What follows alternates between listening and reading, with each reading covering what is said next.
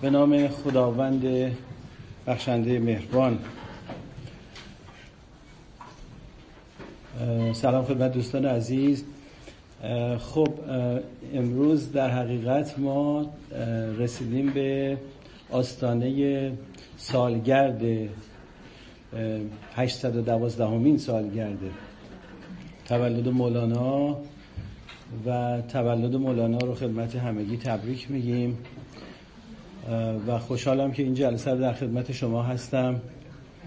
به حال این خیلی نکته جالبیه دیگه. بالاخره یه آدمی 800 سال پیش از دنیا رفته و ما دائما دوره هم جمع میشیم و هنوز راجع به سخنان او و اندیشه های او با هم دیگه گفتگو می‌کنیم. خیلی چیز جالبیه. یعنی زبانش رو همچنان می‌فهمیم با اندک توضیحی و همچنان چیزایی که میگه برامون الهام بخشه ما شخص پرست نیستیم. بودتراش هم نیستیم.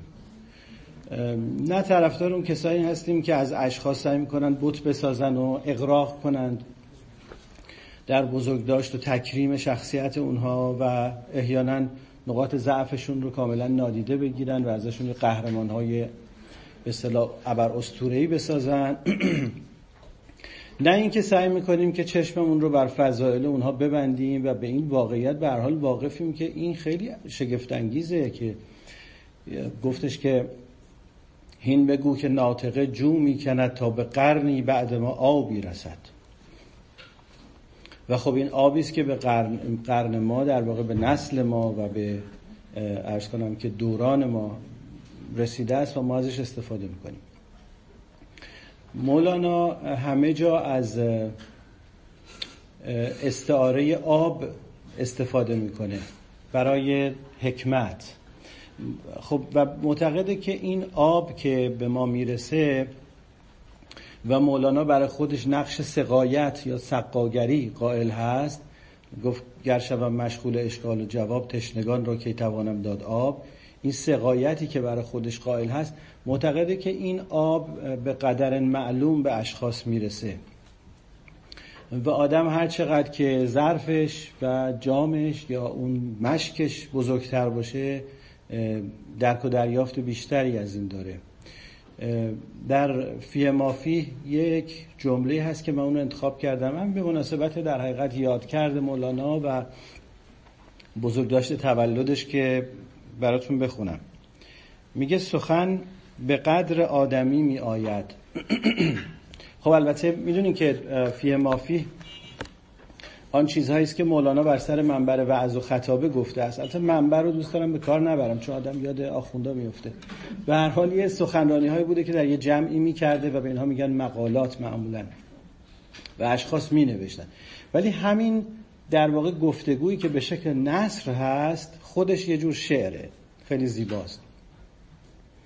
سخن به قدر آدمی می آید سخن ما همچون آبی است که میراب آن را روان می کند آب چه داند که میراب او را به کدام دشت روان کرده است؟ در خیارزاری یا کلمزاری در پیاززاری یا گلستانی؟ این دانم که چون آب بسیار آید آنجا زمین های تشنه بسیار باشند. وقتی خودش سخنش به جوش میاد و ذوق پیدا می‌کنه به سخن گفتن میگه احساس می‌کنم که یه زمین یه مرتع فراخی است که آب زیادی می‌خواد. در نتیجه آب هم میجوشه از درون من و بیرون میاد.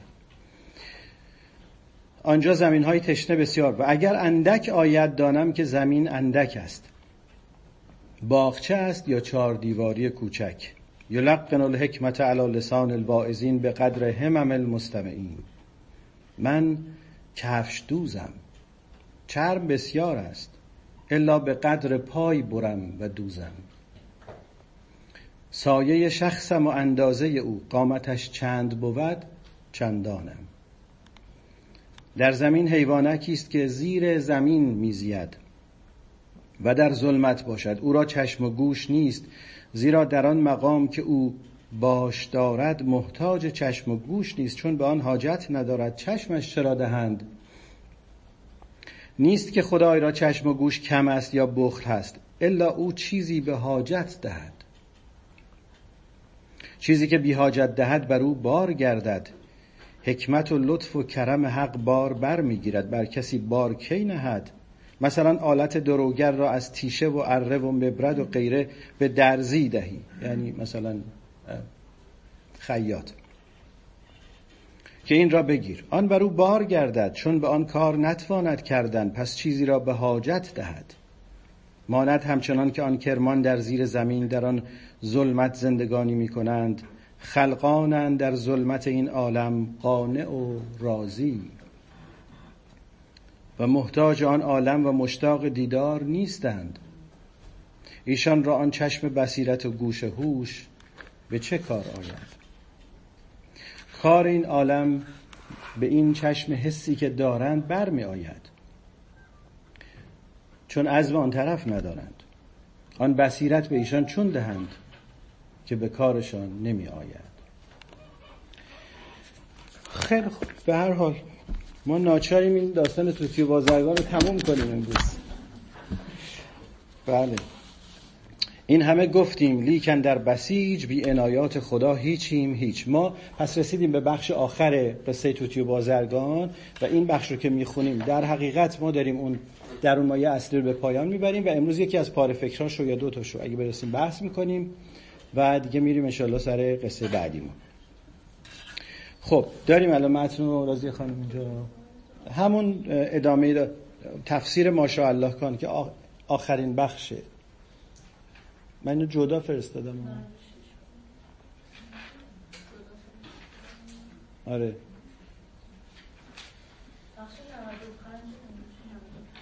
آره من نوشتم ادامه داستان توتی بازرگان بخش نهایی. این همه گفتیم لیکن در بسیج.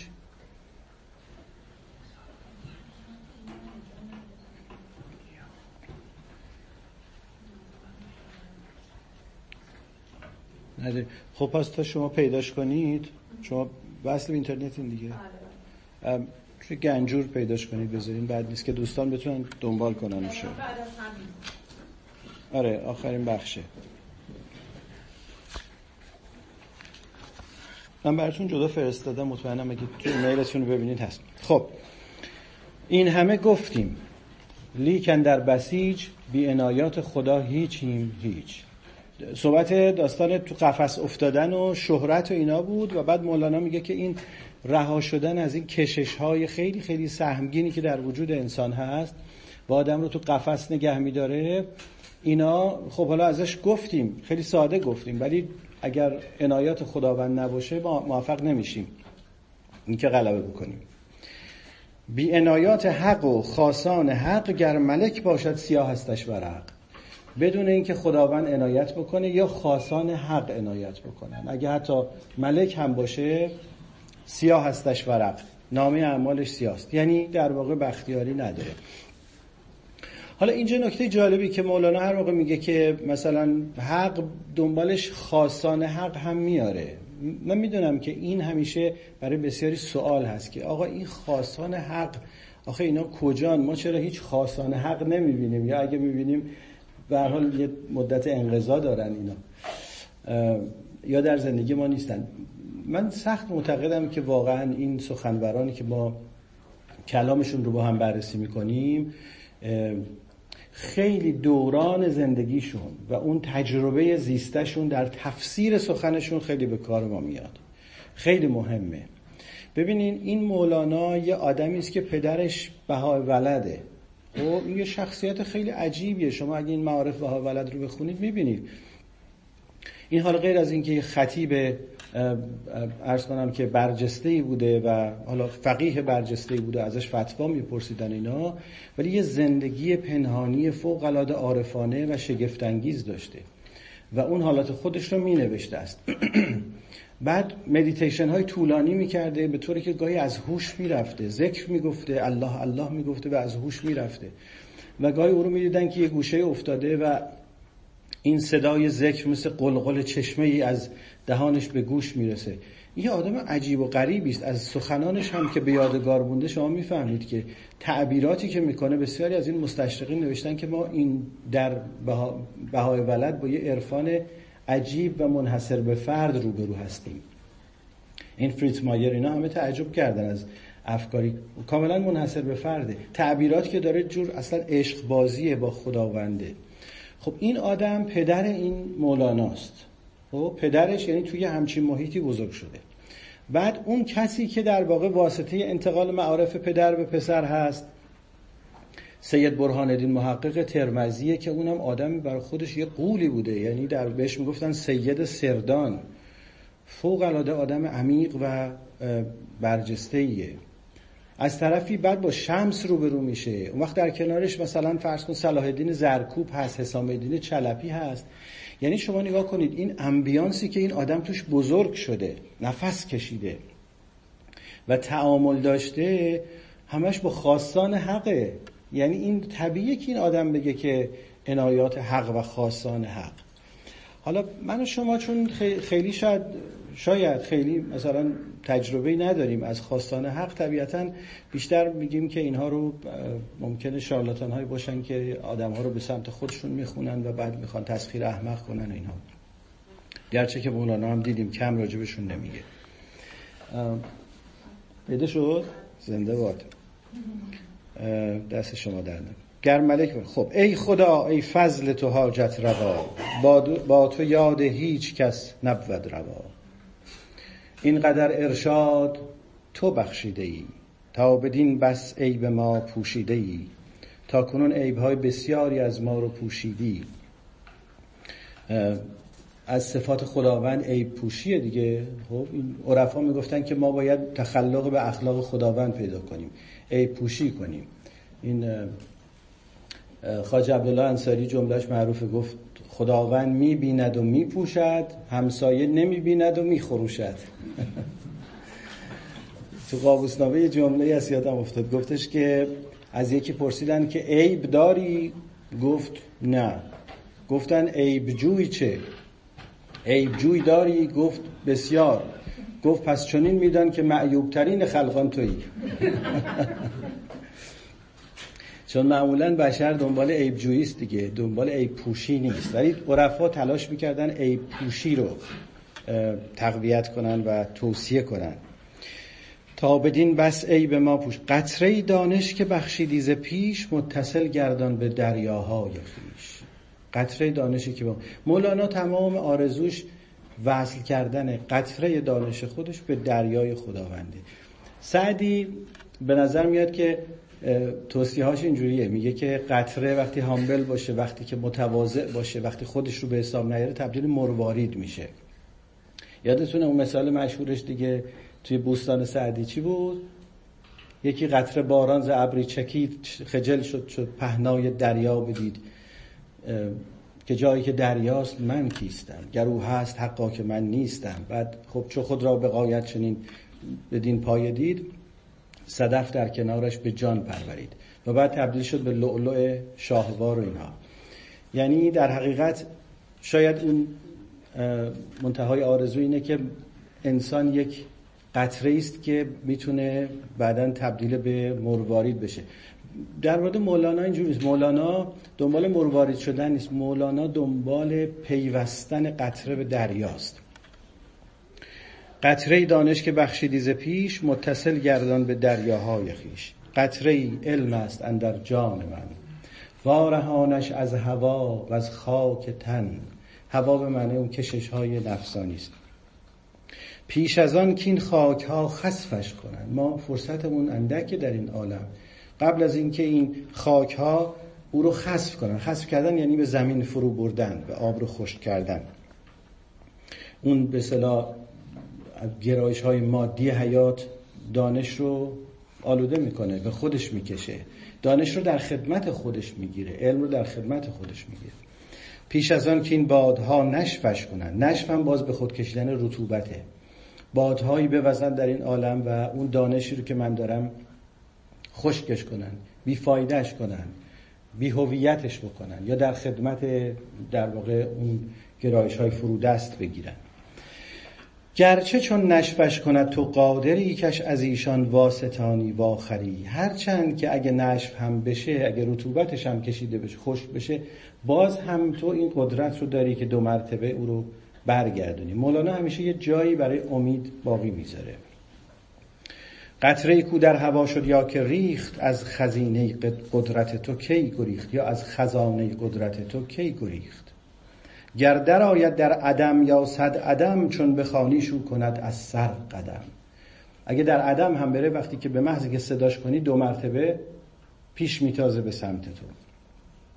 صد هزاران زد مثلا وقت مثال می‌زنه. صد هزاران زد زد را می‌کشد. از دادی تو این عالم هستن که همدیگر از بین می‌برن. آفتابی میتابه و آب رو تبخیر می‌کنه و نیستش می‌کنه ظاهرا. بازشان حکم تو بیرون می‌کشد. این چهار عنصری که با هم میجنگن هی تبدیل میشن ولی دو مرتبه باز پیدا میشن دو مرتبه اون آب تبخیر شده ابر میشه بارش می‌کنه میاد پایین و در جای خودش مینشینه. از عدم ها سوی هستی هر زمان هست یارب کاروان در کاروان. خب این که روشنه. بعد وقت یه مثالی می‌زنه. مثلا ببین خاصه هر شب جمله افکار و عقول. شبها نگاه کن این فکرهایی که ما داریم. تا شب درگیر اندیشه ها بودیم با خودمون افکاری داشتیم. اینا رو نگاه کن. شب که به خواب می‌بریم چه به خواب میریم چه اتفاقی میفته نیست گردد غرق در بحر نغول. نغول یعنی ژرف عمیق. اینا اصلا گم میشن توی دریایی. گفت که جای دیگه میگه شب ز زندان بی خبر زندانیان شب ز دولت بی خبر سلطانیان. پادشاه هم به خواب میره دیگه یادش میره که پادشاه زندانی هم یادش میره که تو زندانه صبح که بلند میشه یهو متوجه میشه او من اینجا هستم. معلوم نیست کجا میریم شبها. میریم در یک دریای ژرفی. باز وقت صبح آن اللهیان برزنند از بحر سر چون ماهیان. آن اللهیان یعنی همون افکار و اندیشه هایی که در واقع ریشه در اون عالم مسل دارن. در خزان آن صد هزاران شاخ و برگ از هزیمت رفته در دریای مرگ. استاد مثال زدنه. حالا مثال های پیدا می‌کنه که نشون بده چه چیزهایی نابود میشن و دو مرتبه تولد پیدا می‌کنن. زاغ پوشیده سیاه چون نوه گر در گلستان نوه کرده بر خزر زاغ میاد و صداش مثل نوه کردن دیگه. انگار داره بر از دست رفتن سبزینه های حیات نوه می‌کنه. باز فرمان آید از سالار ده مر ادم را کانچه خوردی بازده سالار ده یعنی کی؟ خداوند. کت خدا. کت خدا اصلی این جهان. که خدا باز دستور میده که به عدم دستور میده اونایی که خورده بودی پس بده. آنچه خوردی واده هی مرگ سیاه از نبات و دارو و برگ و گیاه. تمام اینایی که خوردی باید پس بدی. دو مرتبه طبیعت احیا میشه جوانه می‌زنه رشد می‌کنه شکوفه می‌کنه. مرگ سیاه میگه به عدم. چون آخه سیاه در حقیقت جامعه همه رنگ هاست دیگه. در عین حال انگار هیچ رنگی نداره کالرفول نیست. ولی در حقیقت سیاه جمع. شما اگه نقاشی کنید می‌دونید. تمام رنگاری که با هم ترکیب کنید میشه رنگ سیاه. ولی در اینها جامعه همه رنگ است خب. ای برادر عقل یک دم با خدار دم به دم در تو خزان است و بهار. در خودت هم که اندیشه می‌کنی می‌بینی که لحظه به لحظه در خود ما همینجور خزان و بهاره. بهار یه دوستی بهار یک مشارکت بهار یک ارز کنم که شغل جدید بهار یک تجربه جدید بهار یک اعتماد جدید و بعد خزان یک دوستی خزان یک ارتباط خزان یک مشارکت خزان یک اعتماد. همینجور دیگه. اینا در وجود ما دائما هست و جریان داره. تولد و مرگه. باغ دل را سبز و تر و تازه بین. پرز قنچه و ورد و سرو و یاسمین. ساحت دل رو میگه که در اون اندیشه ها هستن. میگه اینا ببین دائما گل های تازه می‌روید درش. ورد هم گل سرخه زنبوهی برگ پنهان گشته شاخ. زنبوهی گل نهان صحرا و کاخ. از انبوهی و سرشاری و پرباری برگ ها شاخش معلوم نیست که کجاست. یعنی به هر حال می‌خواد بگه داره باز به اون عالم مسل اشاره می‌کنه یه اصلی دارن همه اینا. اینا از یه اصلی میان. این این سخنهایی که از عقل کل است. عقل کل کدوم بود؟ عقل اول. گفت نخستین صادر از خداوند. نخستین عرصه تجلی فکر و اندیشه خداوند. اونو بهش میگن عقل اول. این سخنهایی که از عقل کل است. یعنی سخنهایی که ما میگیم و الهام گرفته از اون عقل کل هست. عقل جزئی ما از عقل کل مدد می‌گیره به تعبیر مولانا. بوی آن گلزار و سرو و سنبل است. این چیزایی که میگیم این سخنانی که شما میشنوید این سخنان عرفانی که به گوش شما می‌رسه در حقیقت بویی است که از یک گلستانی و از یک گلزاری یا از یک سیبستانی از جای دیگه تعبیر, تعبیر سیبستان داره می‌رسه. اینا بویی است که به اون باغ راه می‌برد و نشون میده اونجا رو. بوی گل دیدی که آنجا گل نبود؟ تا حالا شنیدی بوی گل که اونجا گل نباشه؟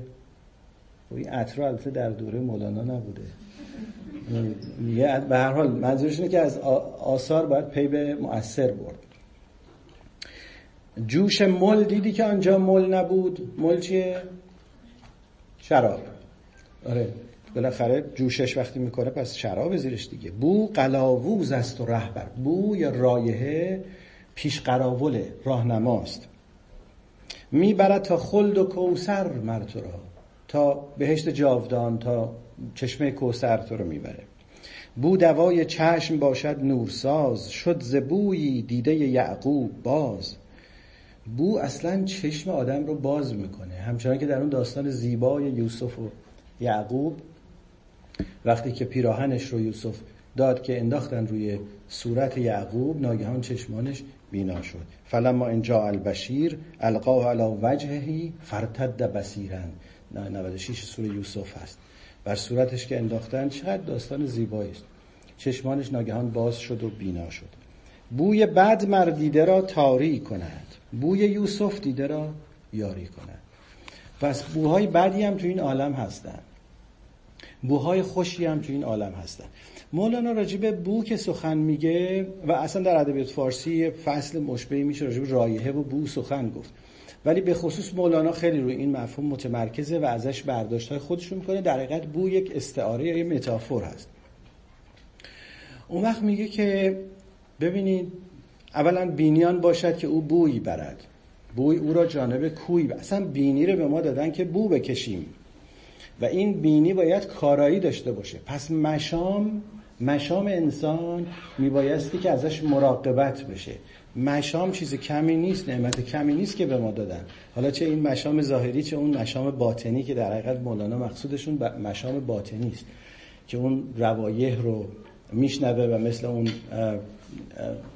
روایتگر اون قهرمان اصلی داستان سرگشته راه حق مال کازانزاکیست بالاخره میره و اون از بوهایی که می‌کشه در کوچه پس کوچه اون قدیس رو پیدا می‌کنه. مشام خیلی مهمه. مولانا میگه که ما باید از مشاممون مراقبت کنیم تا بویی که از اون سیبستان میاد و تشخیص بده. برای اینکه بوهای متعددی است که رد میشه و ما وقتی مشاممون از کار افتاده اصلا اینا تشخیص نمیدیم که. نه بوهای بد رو تشخیص میدیم وقت تو محیط های بد میمونیم زندگی می‌کنیم نفس می‌کشیم معاشرت می‌کنیم. نه بوهای خوب رو تشخیص میدیم که وقتی از یه جای میاد به اون سمت بریم حرکت کنیم. میگه پاک اینو در جای دیگه میگه. پاک صبحانی که سیبستان کند. خداوند اصلا باغهای سیب داره. در غمام حرفشان پنهان کند. اما این بوهای خوش رو در ابر حرف در ابر سخنان پنهانش می‌کنه. ولی شما اونا رو استشمام می‌کنید. زین قمام صوت و حرف و گفتگو پرده ای که سیب ناید غیر بو. این عالم صورت ها که خب سخن هست اسوات هست اینا روی اون حقیقت رو میپوشونه ولی بوش رو همچنان میشنویم. باری افزون کشت و این بو را به هوش تا سوی اصلت برد بگرفته گوش. ببرتت اونجا. بو نگه دار و بپرهیز از زکام. حواست باشه سرما نخوری. زکام که بشی وقت دیگه بو نمیشنوی. تن بپوش از باد و بود سرد عام. تنت رو از این نسیم های سرد و ارز کنم که مسموم کننده که میاد باید بپوشونی تا نینداید مشامت راز سر ای هواشان از زمستان سردتر. یه مصاحبایی هستن که هوای نفسشون از زمستان هم سردتره و مشام تو از کار میندازن. چون جمادند و فسرده تنش گرف می جهد انفاسشان از تل برف. انگار نفساشون از تل برف به سمت شما اومده. مشام باید بنابراین عادت کنه مشام نباید از کار بیفته. اون وقت البته مولانا مثالایی هم داره که نشون میده که مشام وقتی از کار میفته اون وقت دیگه اصلا انگار که برگردوندنش به اون حالت اول خیلی دیگه دشوار میشه. یه مثال بانوکی داره. میگه که یک کسی یک دباقی دباقی که می‌دونین چیه دیگه؟ اینا که پوست در واقع روده گوسفند و حیوانات می‌گرفتن خالی می‌کردن حالا ازش چیزایی میساختن. امروزه که خب خیلی صنعت پیشرفته است. ولی معمولا اینا که دباقی می‌کردن همش با بالاخره روده حیوانات سر کار داشتن و اون هم که کار می‌کردن بوی تعفنی داشت. یه دباقی یه روز داشت می‌رفت رسید به بازار گل فروشا همچون که داشت تو بازار عطارا در حقیقت. داشت اونجا راه می‌رفت یهو افتاد بیهوش شد. افتاد زمین. خب مردم دورش جمع شدن که چی شده و یه جوری به هر حال بهش برسن و اینها. دورش جمع شده بودن. خب حالا به عادت این که یه نفر معمولا وقتی از هوش میره بهش گلاب میپاشن. هی بهش گلاب می‌زدن. بعد این هی بدتر می‌شد. حالا تهوع بهش دست می‌داده بدتر می‌شد. یه برادری داشت خیلی زیرک بود. اون اومد و بهش یه خبرش کردن. گفتن آقا این افتاده و حالش خیلی خراب و اینا. اورژانس هم که نبود. بعد برادر دوید خود گفت من می‌دونم علاجش چیه و دوید رفت یه مقداری مثلا فضولات پهن و فضولات سگ و اینا رو برداشت و آورد. یه جور که همه نفهمن لا یه دستمالی پیچیده بود. آمد زیر بینی این گرفت این یکو هوش اومده انگار که یه روحی در کالبدش دمیدن. بلند شده حرکت کرد.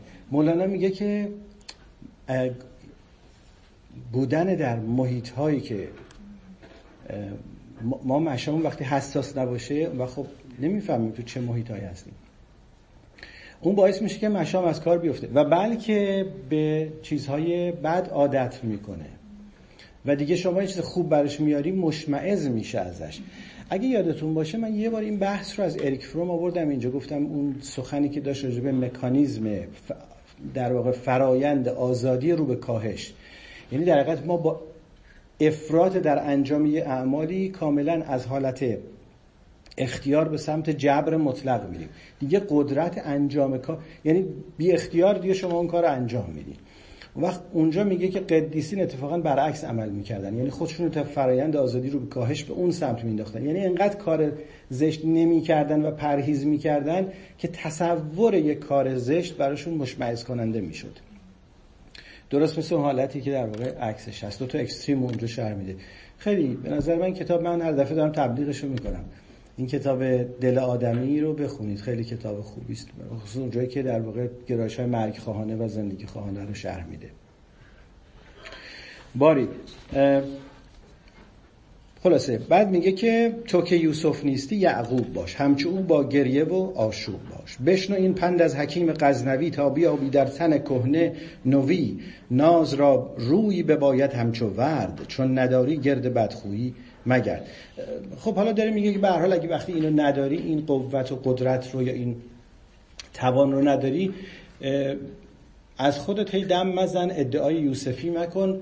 یعقوبی بکن. یعقوب باش در جستجوی پیراهن یوسف باش یوسفی پیدا کنی و چون نداری گرد بدخویی مگر. اینجا بدخویی رو در حقیقت داره میگه ناز و کرشمه همچنان که در شعر فارسی همیشه هست دیگه. از معشوق خوبروی ناز و کرشمه مثلا پذیرفتنی است.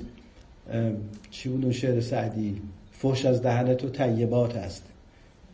چی بود یه مصرع دیگهش خانم؟ کسی یادش نیست؟ زهر از قبل تو نوش داروست فحش از دهن تو طیبات است سعدی میگه. به هر حال گفت زشت باشد روی نازیبا و زرد. اینجا هست ناز به نظرم اون اشتباست. زرد سخت باشد چشم نابینا و درد. پیش یوسف نازش و خوبی مکن. جز نیاز و آه یعقوبی مکن. معنی مردنز توتی بود نیاز. حالا اینجا دو مرتبه بعد از این همه حرف یهو یه اشاره به توتی می‌کنه و دیگه ختم می‌کنه سخنش رو. معنی مردن ز توتی بود نیاز. یعنی مردن توتی در حقیقت اظهار نیازش بود نه اظهار کمال و اظهار علاقمندیش به شهرت اینکه مشارون الیه باشه مشارون بالبنان باشه نمی‌دونم همه جا صدر باشه و جاه داشته باشه و اینها. در نیاز و فقر خود را مرده ساز. فقرم که اینجا میگه فقر مادی نیست اینا توصیه کننده فقر نبودن به معنا که برین دنبال فقیر بشین بیچاره بشین. منظورش نیاز و فقر یعنی ادراک این مفهوم و معنا که من چیزی از خودم ندارم. چیزهایی که در اختیارم هست همه اینها در حقیقت گو بهر روزی این امانت نزد ماست. همش امانت دیگه. کدومش امانت نیست؟ تیز ذهنی شما امانت نیست. اگه امانت نیست چرا پس دیگه وقتی 90 سالمون میشه دیگه اصلا نداریم؟ یادمون نمیاد که چی خوردیم دیروز. الان با کی حرف زدیم یا نزدیم؟ نور چشمان مگه مال خود ماست؟ اگه هست چرا پس دیگه نداریمش؟ اگه مثلا سوی قدرت شنوایی شامه نیروی جسمی زیبایی چهره اندام کدومش مال خود ماست؟ کدومش مال ماست؟ حافظه خیلی خیلی درخشان که بعضی قصیده کامل رو از حفظ می‌خونن. من البد و الالخط بعد یه موقع اسم خودشم یادش نمیاد. کجا رفت این؟ اگه مال خودش بود پس چرا دیگه تو جیبش نیست؟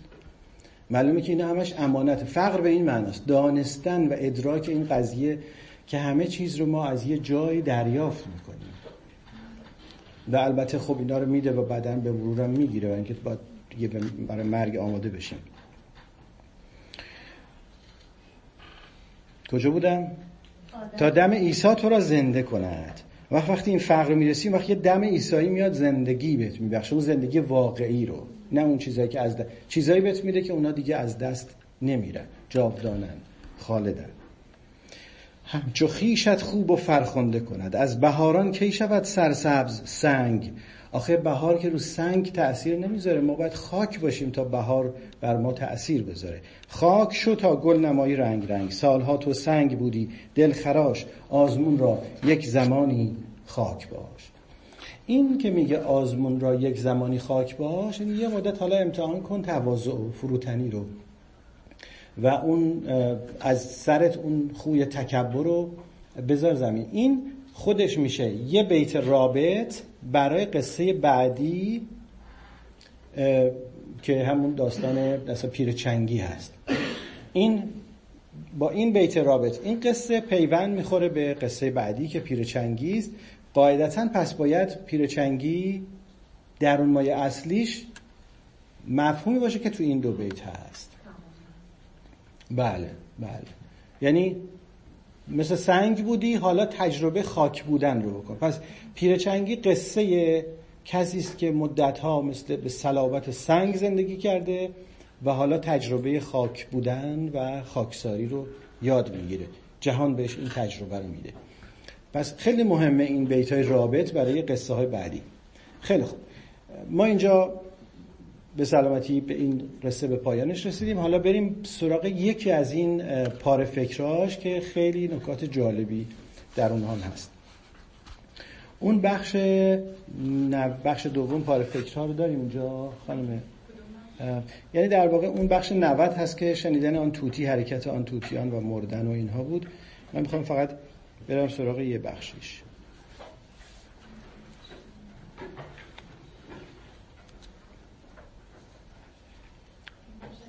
شنیدن آن توتی حرکت آن توتیان. پیدا کردیم؟ خیلی خوب. قبلش این بود دیگه چون شنیدان مرغ کان توتی چه کرد پس بلرزید و بی افتاده که اینا رو خوندیم با هم. خاجه چون دیدش فرو افتاده خاجه چون دیدش فتاده همچنین بر جهید و زد کله را بر زمین. بعد میاد جلو می‌رسه به این ابیات. این ابیات در حقیقت که نخوندیم دفعه پیش یک مجموعه تقریبا متشکلی رو تشخیص تشکیل میدن و نکته رو دارن که روش بحث می‌کنیم. ای دریغ ای دریغ ای دریغ کانچنان ماهی نهان شد زیر میغ. چون زنم دم کاتش دل تیز شد شیر هجر آشفته و خونریز شد. مفهوم هجران هر موقع که میاد وسط مولانا از خود بی خود میشه و اونجاها معمولا جاییست که شکست سخن اتفاق میفته و یهو اصلا discourse عوض میشه. آنکه او هوشیار خود تند است و مست چون بود چون او قده گیرد به دست. عاشق رو میگه. عاشق که در حالت معمولیش هم مسته و از خود بی خوده وقتی که یه سخنانی هم بشنوه یعنی قدهی هم به دست بگیره اون وقت دیگه چی میشه؟ کسی که نخورده مسته دیگه وقتی بهش می بدن چه اتفاق میفته؟ شیر مستی که از صفت بیرون بود از بسیط مرغزار افزون بود. قافیه اندیشم و دلدار من. حالا از اینجا دقت کنید ما یه ده بیتی رو با هم باید خوب روش دقت کنید نکته خیلی ظریفی است. میگه قافیه اندیشم و اینو مولانا داره میگه. قافیه اندیشم و دلدار. okay رفتیم. همون رفتیم یه یه قدر جلوتر. پایین تر بریم. آه. نه بریم پایین تر بریم پایین تر بله من اینا رو skip کردم چون خوندی باید.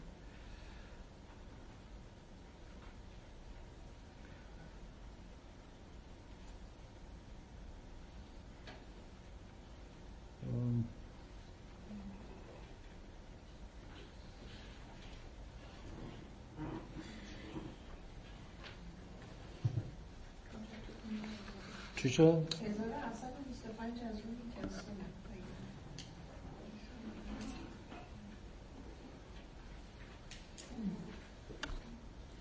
من آخرین فایلی که فرستادم براتون این جدا فرستادم. اون رو حذف کرده بودم دیگه اینا رو.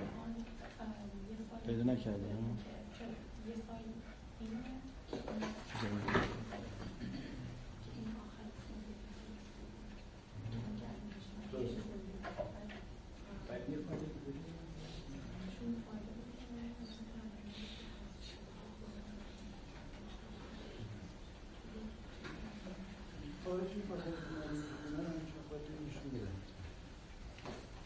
بهتره که ببینن هست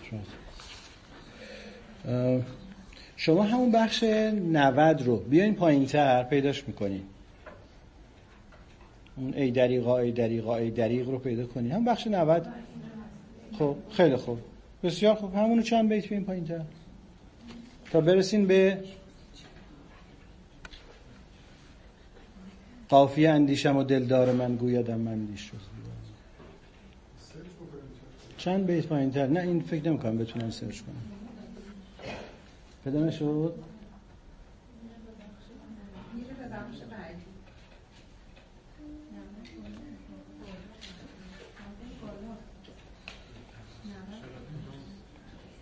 خیلی خوب. حالا معطل نمی کنیم باشه من می‌خونم. پس شما دقت کنید به یه قدری پایین تره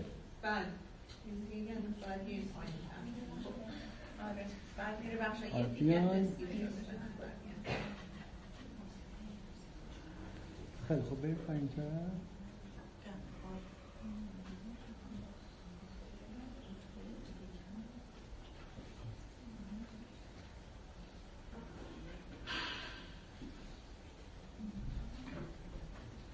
خیلی خوب راهش کنیم.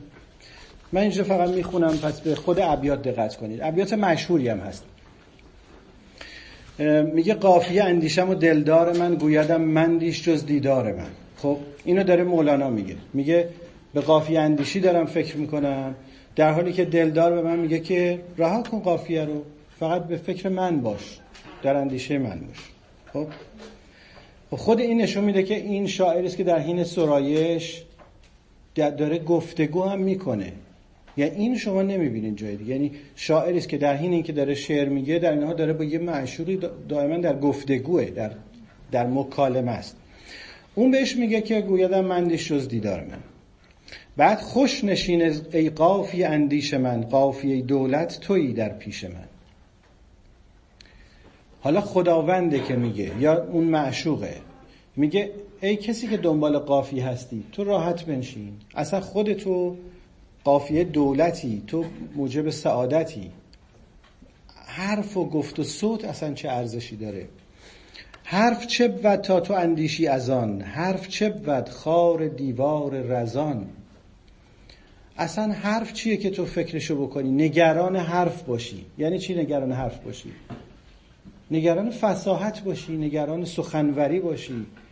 حرف چه بود خار دیوار رزان. این سخنوری و حرف زدن خار دیواره اصلا. یعنی می‌خواد بگه ارزشی نداره. مولانا دنبال فساحت نیست. توجه می‌کنین؟ یعنی اصلا براش اون فساحت و سخنوری و گل کردن در سخن گفتن اینها هدف اصلیش نیست. گفت لب ببند در چه فساحت دست داد. یه جای دیگه میگه. دم مزن والله اعظم اعلم بالرشاد. خب بعد میگه که حرف و صوت و گفت را برهم زنم تا که بی این هر سه با تو دم زنم. حرف و صوت و گفت را برهم زنم تا که بی این هر سه با تو دم زنم. اصلا من حرف و صوت رو به هم می‌زنم یعنی می‌ذارم کنار. اینایی که در واقع مدیا هستن اینایی که واسطه انتقال معنا من بدون اینا با حرف می‌زنم. من معنا رو مستقیما ذهن تو رو باردار معنا می‌کنم. بعد حالا دقت کنید اینجا یه قدری عجیبه. میگه آن دمی با تو دم می‌زنم ولی راجع به چه چیزی؟ آن دمی که از آدمش کردم نهان. اون سخنی که به حضرت آدم هم نگفتم با تو خواهم گفت.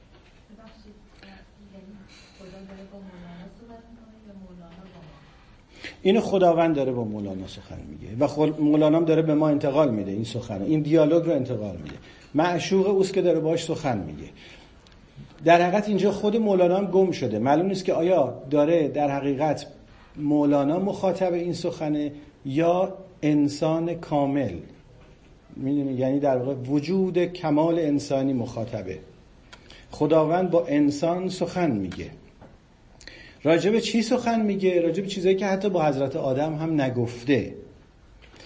با آن دمی که از آدمش کردم نهان با تو گویم ای تو اسرار جهان. انسانی که در واقع وجودش وقتی اینقدر سیغلی میشه که آینه میشه آینه گون میشه و بازتاب اسرار جهان میشه. میگه اونا رو نمیگم آن دمی که نگفتم با خلیل. اون سخنانی که حتی با ابراهیم خلیل نگفتم. وان غمی را که نداند جبرائیل آن دمی که از وی مسیحا دم مزد. حق ز غیرت نیز بی ما هم نزد. خداوند به واسطه غیرتش جز به ما انسانها آشکارش نکرد. پس بنابراین داره میگه که خداوند به من یا به انسان کامل میگه که من با تو سخنانی رو دارم که حتی با انبیا هم نگفتم. حتی با مسیح هم نگفتم ایناست که آخوندا کفر می‌دونن. و می‌دونین که تو حوزه علمیه گاهی اوقات مصنوی رو با انبر بلند می‌کردن. یعنی مثلا اگر می‌خواستن گفتن نجسته آره. این حرفا اصلا برتافته نمیشه. اونم در دوره مولانا. یعنی چی؟ یعنی یه چیزایی. من با تو انسان خواهم گفت که با انبیا هم نگفتم با اولیای قبلی هم نگفتم. با تو خواهم گفت. در حقیقت این داره به یه اصلی اشاره می‌کنه که این اصل خیلی مهمه و ابرازش در دوران مولانا خیلی شجاعت می‌خواد. و اون این که چون می‌دونین عرفا معتقد بودن که لا تکرار فی تجلی لا تکرار فی تجلی تجلی اصلا تکرار شدنی نیست. اگر وجود خداوند اون وجودی است که گفت کل یامن هو فیشان و دائما داره اسماعی از خودش رو ظاهر می‌کنه و دائما در جهان داره با اسماع جدیدی از خود ظاهر میشه. به گفته ابن عربی هر انسانی که متولد میشه تحقق یکی از جدیدترین اسماع الهی است که محقق میشه و ظهور و بروز پیدا می‌کنه. هر انسانی که به دنیا میاد یه جلوه و یک ظهور جدیدی از خداونده. هر موجودی بلکه در این عالم. و لا تکرار فی تجلی تکراری وجود نداره. داشتم این سخنان این متن رو اینجا داشته باشید. همینجا این مطلب رو داشته باشید. یه پرانتز می‌خوایم باز کنیم یه قدری طول می‌کشه. داشتم یه سخنرانی از این خانم کارن آرمسترانگ گوش می‌کردم که یه بارم یکی دو بارم بجوش صحبت کردیم و من اون کتاب 12 Steps to a Compassionate Life رو یه بار اینجا معرفی کردم. ایشون که خب مذهب شناس هست و مذهب شناس تطبیقی است و در انگلستان متولد شده و ایرلند و اینها و بعدم خب این رشته رو ادامه داده و الان در زمینه تقریب مذاهب کار می‌کنه و سخنرانیایی در جهت اشاعه کامپشن که در حقیقت اون محور مشترک همه مذاهب هست. خیلی تلاش می‌کنه اینا خیلی خوب تاریخ ایران رو می‌شناسه خیلی خوب اسلام رو می‌شناسه. خیلی به هر خوش سخن شما سخنانشو می‌تونید در تد تد تاکایی که داشته دنبال کنید. یوتیوب هم هست. یه قطعی از یوتیوبش امروز می‌خوایم اینجا پخش بکنیم اگه حاضر باشه. این سخنش راجع به یک کسی است به نام داره در واقع نقل قولی می‌کنه از کسی به نام ربای آکیوا. البته اسم کاملش از ربای آکیوا بن یوسف که در حقیقت این شخص شخص خیلی مشهوریه در فرهنگ و در واقع مذهب یهود. به عنوان یکی از آباء دین یهود برشمرده شده. سال پنجم پنجاه بعد از عیسی مسیح تولدش هست. نامش در تلمود اومده. نهایتا هم به دست در واقع امپراتوری روم کشته میشه. بنابراین جزو یکی از شهدای آین یهودیت به شمار میره. یک روحانی خیلی روشن فکر یهودی است. برای اینکه تلاش می‌کنه که اندیشه های نو و جدید رو با اندیشه های به اصطلاح آشتی بده و یه جور مصالحه‌ای برقرار بکنه. ذهن خیلی بازی داره تلاش می‌کنه که فقه شاید متسلب اون دوره یهودیت رو بهش ارتقا بده. بنابراین به عنوان یکی از آباء دین یهود همیشه مطرح شده. از جمله افکاری که در ربای اکیوا هست ربای اکیوا به یوسف هست که خیلی زندگی جالبی هم داره. تا چهل سالگی فقط چوپانی می‌کرده و یه آدم بسیار ساده است. در چهل سالگی خانومش توصیه می‌کنه بهش که بره و دانش مذهب رو یاد بگیره و اون میره دوازده سال در مهاجرت و وقتی برمیگرده 24 هزار هواری دنبالش داشتن می آمدن به ده. و خب اصلا شکوفا شده در اون دوره. برای یهودی ها یه نیمچه پیغمبری است. میگم نامش در تلمود اومده. حالا یه نقل قول اینجا می‌کنه که این نقل قول جالبه. ممکنه اصلا اتفاق نیفتادش ممکنه استعاری باشه ولی در حقیقت یه جور بیان دیگری از همین نکته است که مولانا میگه و برای من جالب بود که قبل از مولانا این روای اکیوا به این نکته اشاره کرده اگه لطف کنه این بخشو بذاریم They called it intellectus. Now, um, you might say, well, what about revelation then? I mean, that may be all right for a religion such as Buddhism or Hinduism, but we believe that uh, God uh, has revealed itself to us uh, in scriptures, in the man Jesus, um, and in the in the world around us. This, there has been revelation, but again, uh, we mustn't think, as we do in the modern world, that re- revelation means that everything is now cut and dried and we have it all sewn up. Uh, the, uh, here I like to tell some story, two stories about uh, the Jewish rabbis in the time of the Talmud. Um, because the, uh, the idea the, the rabbis had was that revelation is never finished. We are all still standing beside Moses on Mount Sinai. And every time a Jew confronts the scripture, it means something different. Because the word of God is infinite and cannot be tied down to a single interpretation. Uh, so you can't look up, you know, what God says about this because it will mean something different, something that the biblical author would never have thought of.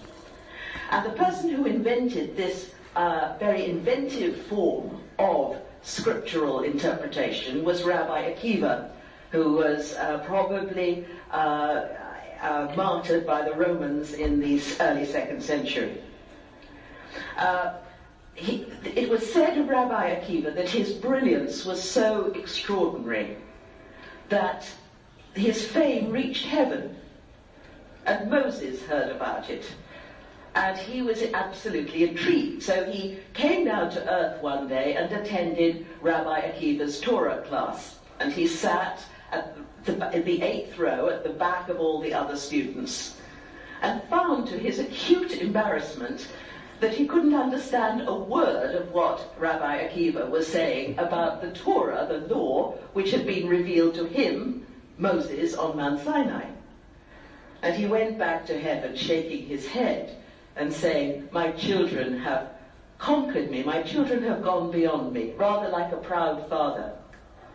And one of the other rabbis put this rather more succinctly. He said, What God, what was revealed to Moses, what was not revealed to Moses, was revealed to Rabbi Akiva and his generation.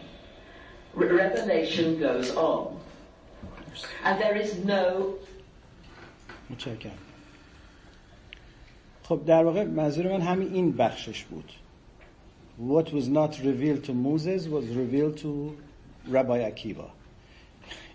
خب این جالبه. یعنی این فکری است که حتی پیش از مولانا هم هست ولی هنوز برای ما یه اندیشه خیلی به هر حال مثلا مترقی به شمار میاد با توجه به مباحثی که دور این قصه هست. خب این یه بخش بود که دیگه من پایین تر نمیرم برای اینکه این یکی از اون پار فکرها بود که فکر کردم باش سخن بگیم. مشهورم هست دیگه. به هر حال اینا از همین بخش که میگه قافیه اندیشم و دل دار من گویدم من دیش جز دیدار من و خوش نشین قافی اندیش من. به هر حال اینا بخش های خیلی مشهوری است که حیف بود که بهش نپردازیم. چقدر ما وقت داریم که یه بحث دیگه هم داریم؟ آیا می‌تونیم یا نه؟ چقدر؟ یه رو. خیلی.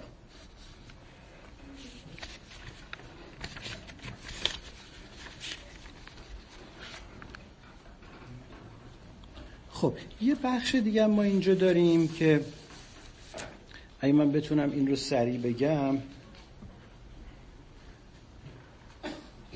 میترسم این مسله بشه. یعنی یه اقلا 25 دقیقه این وقت می‌گیره.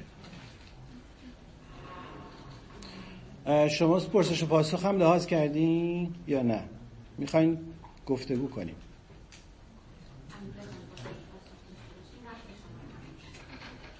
خیلی. آره چون این یه بحثی راجع به این که ای لطیفه روح اندر مرد و زن مرد و زن چون یک شود آن یک تویی که یه بحث خیلی جالبیه. مولانا جوی حرف می‌زنه که مرد و زن وقتی یکی میشن اون وقت تازه در حقیقت ساحت خداوند پدیدار میشه که این یه بحث خیلی جالبی داره. فکر کنم که اینو بذاریم مستقلا بحث کنیم. یعنی جلسه بعد بازم نه البته خب جلسه بعد یه بحث کوچیکی خواهیم داشت. یعنی این دیگه پاره فکره.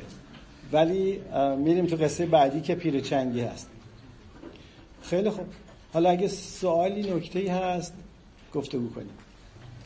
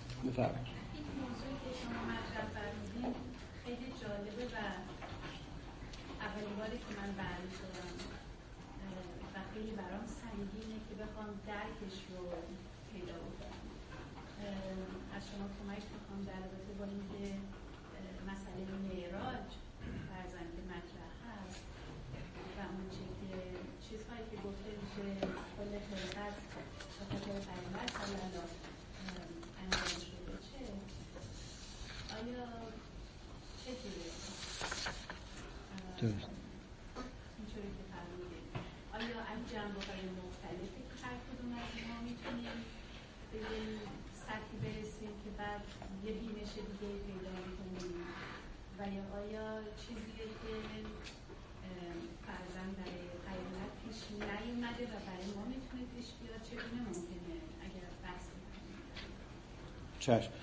ببینید تا جایی که سوال من قد میده. ببینید قصه اینه که معمولا در مورد وحی پیامبران اولا خب خیلی از عرفا خودشون رو مثلا نبی نمی‌دونستن ولی به نوعی رسول می‌دونستن. یعنی یک رسالتی بر دوش خودشون می‌دونستن. تفاوتی که معمولا مفسرین برشمردن اینه که یعنی برخی از مفسرین که تو این حوزه کار کردن میگن که نبی در حقیقت سه تا ایستگاه وجود داره اینجا. در حقیقت خداونده و یه واسطه وحی چهار تا. و بعد نبی هست و بعد مردم هستن. در حقیقت نبی کسی است که به اون ارتفاعی از ادراک ذهنی می‌رسه که با اون مبدع فوق طبیعی ارتباط برقرار می‌کنه و پیامی رو دریافت می‌کنه. حالا یا اون منبع خودش رو در نازل کرده یا اینکه این به یه ارتفاعی رسیده. به حال یه واسطه اینجاست و این وحی صورت می‌گیره. یه ایستگاه چهارم وجود داره و اون مردمن. در مورد انبیا یک رسالت اجتماعی وجود داره. برای اینکه اونها معمولا باز میگردن به سمت مردم و بعد ابلاغ پیامی می‌کنن که توش مجموعی از دستورالعمل ها و پیام در واقع زندگی و سیاست و معیشت و اینا هم هست. در حقیقت انبیا ذهنشون باردار یک مجموعه بسیار سنگینی از پیام است که باید به مردم برسونن و ای بسا این پیام وقتی میاد به دست مردم می‌رسه نه, نه تنها تحول بخش دلهای بسیار انسانهای کثیری است بلکه اصلا تمدن ساز میشه. یک کتابی هست به نام 100 the most influential person in the history. نمی‌دونم دیدین یا نه. سالها پیش در اومد البته. من فکر کنم 2003 2004 این منتشر شد. ولی یه دوره جزو آثار خیلی پرفروش هم بود. جان هارت اگه اشتباه نکنم اسم نویسندش هست. اونجا این اومده صد نفر در تاریخ رو بررسی کرده که اینا پر ترین انسان ها در تاریخ هست. نشر روزنه در ایران چاپ کرد تحت عنوان تأثیر گذارترین ها اگه اشتباه نکنم. زودم تموم شد این چاپ اولش. من فارسیشو می‌خواستم گیر نیوردم برحال اونجا استدلالش اینه میگه به من ایران شروع می‌کنه صد نفر از کسانی که پر ترین انسان ها در تاریخ هستن. یعنی بعد از زندگی اونها تاریخ اصلا مسیرش عوض شده. چه مثبت چه منفی ها. یعنی مثلا توش چنگیز خان هم هست تیمور هم هست. عیسی مسیح هم هست نیوتون هم هست مثلا. گوتنبرگ که چاپ رو هم مثلا ابداع کرده هست. نفر اول این تحقیق حضرت محمده. بعد اونجا میگه که به من خورده گرفتن که تو چرا یه جوری تحقیق کردی که مثلا نفر اول شده پیامبر اسلام. در حالی که توی آدم و, و عیسی شده نفر سوم در این جدول. میگه که من هر جوری که محاسبه می‌کنم می‌بینم که اون تأثیر دامنه ای که این آدم درش تأثیر گذاشته. تعداد جمعیتی که جزو دیسایپل و پیروان او شدن. تمدنهایی رو که ایجاد کرده و تمدنهایی که در کنار او از دست رفتن یا مزمحل شدن یا در او حل شدن مستحیل شدن. اینا رو وقتی در مجموع حساب می‌کنم می‌بینم که پر ترین شخصیت در تاریخ پیامبر اسلام. ولی اولیا در حقیقت اونا هم متصل می شدن همچنان که میگن هر انسانی می‌تونه به حدی برسه که با وحی با سرچشمه وحی در ارتباط باشه. و وحی هم مثل هر چیز دیگه یک امر نسبیه. شدت و ضعف داره. ارز کنم که از حیث دامنه از حیث تأثیر از حیث هادی کردن اون شخص در انتقالش به دیگران اینا هم هست. عرفا معمولا رسالت اجتماعی به این معنا اصلا بر دوش نداشتن. خیلی هاشون همون توی اون ذوق و وجدی که تو اون حالت قرار می گرفتن همونجا میموندن. اصلا برای کسی هم رازی رو آشکار نمی‌کردن. خودشون رو اصلا موظف به انجام رسالت اجتماعی نمی‌دیدن. بعضیاشون هم در یه حوزه محدودی شروع می‌کردن اشاعه حکمت و فرهنگ دادن. و یک گروه مشخص و محدودی از نزدیکانشون رو تحت آموزش می‌گرفتن و روی اونا کار می‌کردن. به این شکل. بنابراین یه تفاوت اینجوری هست. منتها اعتقادشون این بود که تجلی خداوند جوری نیست که یک بار در کوه سینا اتفاق افتاده باشه و این تمام شده باشه. اصلا خدای موسی نمی‌تونه به اون معنا خدای من هم باشه مگر اینکه من خودم او رو تجربه بکنم. یک حرفی چیز داره. این ارز کنم که مارسل هست.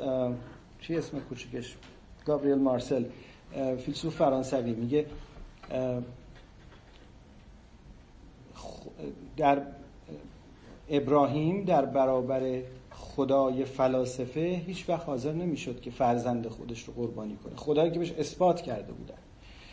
چرا اون جرأت رو داد؟ حالا اگر این استوره به هر حال حقیقتی داشته باشه یا این ماجرا حقیقتی داشته باشه چطور میشه که یه نفر حاضر میشه از گرامی ترین کشش های خودش بگذره؟ برای اینکه تجربه شخصیشه در اعماق قلبش یک وجودی رو حس می‌کنه کاملا.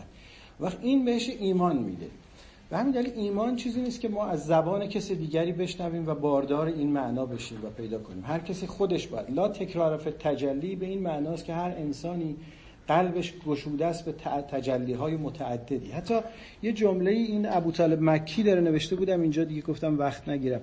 لا یتجلا فی صورت مرتین ولا یتجلا فی صورت لاسنین میگه خداوند در یک صورت دوبار در یعنی در یک حالت.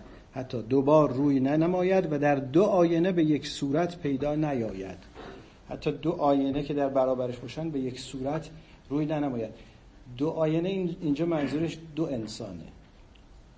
یعنی دو انسان که قلبشون انعکاس دهنده اون حقیقت هست در دو انسان حتی خداوند یکسان نیست. یعنی خداوند من با خداوند شما متفاوته. تجربه دینی من با تجربه دینی شما به هر حال به نوعی متفاوته. یعنی اون تجربه منه. در حقیقت اون شرابی است که در ظرف وجودی من ریخته شده. با شرابی که در ظرف وجودی شما ریخته میشه و این نهر علی دوام در جریان هست. کافی کسی به اون حد از در واقع قدرت دریافت برسه که اونو دریافت می‌کنه بفرمایید.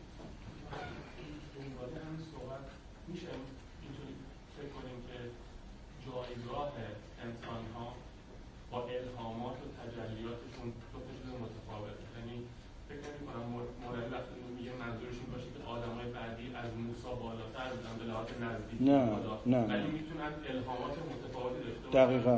بله. همین جوره. این دلیل نمیشه که فرضاً ما این حضرت محمد الله مثلا پایینتر یا بالاتر از کسی بوده که مثلا قاعده بسطامی بوده. ولی خب ممکنه اون یه الهامات دیگری داشته درسته. درسته. حالا البته در این مثالی که خانم آرمسترانگ زد دقت کردی که خب معلومه یه چیزه متافوره که خب حقیقت نداره. ولی میگه که به حال موسی آمده به پای صحبت ربای عکیوا نشسته و بعد میگه که چیزایی میگه که نمی‌فهمه این. و معلوم میشه که به مرور ادراک می‌کنه که این انگار درک و دریافت هایی از وحی داره که من نداشتم. بنابراین چیزهایی مثل که به ربای عکیوا آشکار شده که بر من که موسی آشکار نشده بود. در حقیقت خب این چیز قصه است. حقیقت که نداره. ولی در خدمت بیان این مفهومه. که می‌تونه چیزهایی که حتی بر موسی آشکار نشده باشه یعنی تجلی هایی که خداوند بر موسی نکرده بر دیگران بکنه هیچ استفادی نداره. آره از این معنی. ولی به این معنی نیست که به قول شما مثلا بگیم که اونایی که جلوترن ارتفاع مثلا دریافت وحیشون یا مثلا چون چیزی که نداریم وحی سنج نداریم. بگیم مثلا در ارتفاعی که قرار گرفتن بیشتر از موسی یا انبیا هستن. ولی تجلی ها متفاوته حرف اینه.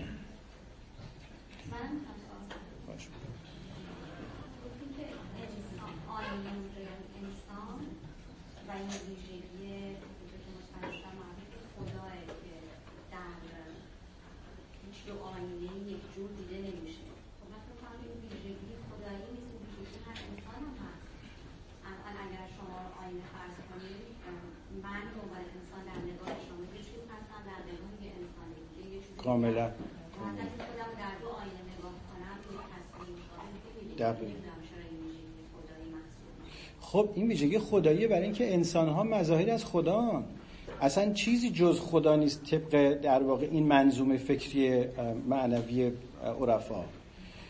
راجب اون انسان هم که حرف می‌زنی اونا منیفستیشن خداوند هستن. بنابراین بله اینجوریه. اینا تبدیل وقتی انسانی قلبش تبدیل به اون شفافیت رو پیدا کنه. بر اثر ما داریم تو این جهان بینی حرف می‌زنیم دیگه داریم چیزی رو که عرفا میگن داریم توصیف می‌کنیم. میگن وقتی انسان اون ریاضت ها رو تحمل می‌کنه و بعد اون زمیرش رو از زهافات و از اون اضافات و از اون در واقع اتچمنت ها خالی می‌کنه تا جای ممکن به مرور هی سیغلیتر و سیغلیتر میشه. و نهایتا تبدیل به آینه میشه. همون قصه رومیان و چینیان دیگه. اون که اون تصویر درش میفته ولی واقعا دو نفر تصویر یکسان درشون نمیفته دو ارتباط مختلف. برای اینکه خودشون هم در حقیقت دو منیفستیشن متفاوتن از اون وجود.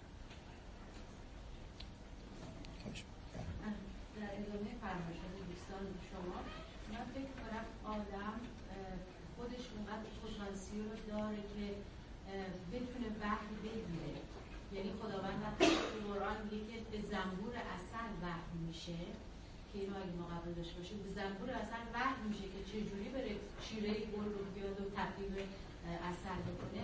پس ما آدم ها که از زنبور اصلا کمتر نیستیم. پس داری این پتانسیل منتها به بستگی به خود آدم ها داره چقدر بتونه اونو بگیره؟ درست. درست. چقدر بتونه استفاده بکنه؟ موافقم. بنابراین فکر می‌کنم این عقیدم که مولانا گفته که حتی ممکنه به آدما وحی بشه که به موسی و عیسی نشده. درست باشه. درست. نمیشه نقلش کرد. خیلی خوب من موافقم بله. من نظرم همین بود. مخالفتی ندارم یه اصرار داریم من مخالفت کنم بکنم. نه نه خواهش. خیلی خوب.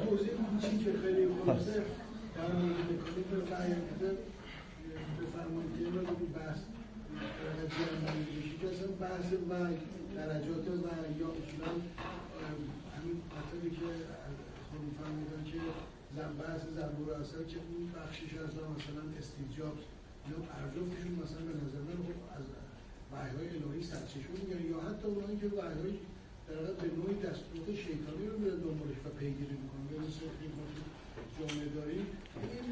چرا آخه این در تخصص من نیست اگه بخوام وارد بشم. حقیقتش اینه که یک فردی هست به نام توشیکو ایزوتسو که یک کتابی داره اصلا راجع به وحیه. و این همه اینا رو توضیح داده. بحثی هم که شروع می‌کنه در حقیقت میگه که میره مثل خیلی از محققین که معمولا یه بحثی رو آغاز می‌کنه از اتیمولوژی شروع می‌کنن. میره راجع به ریشه کلمه وحی بحث می‌کنه. و توی اشعار حتی مخزرمین پیش از اسلام در اشعار عرب نشون میده که در کجاها وحی به کار بردن. مثلا حتی میگه که توی شعری هست که بوغلمون مثلا به جفتش در واقع وحی می‌کنه. وحی می‌کنه اونجا به معنای اشاره و انتقال پیام به سرعت و به صورت رمز هست. بنابراین گوشه چشم به کسی کردن و یه اشاراتی کردن هم جز وحی در زبان عرب محسوب میشه. اما خب اون وقت شروع می‌کنه راجع به درجات و طبقات وحی بحث کردن. من اگه بخوام اونو توضیح بدم باید یه بار اون کتاب رو نگاه کنم. اون لاقل حاصل الان خیلی حضور ذهن ندارم میترسم اشتباه بگم. بله خود آقای دکتر سروش که در زمینه وحی خیلی سخن گفتن.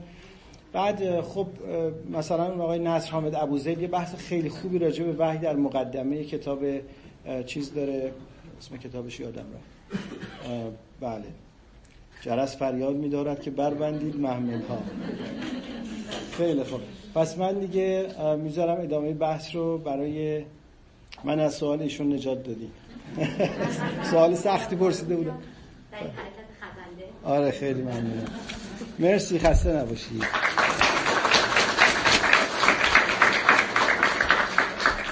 تشکر.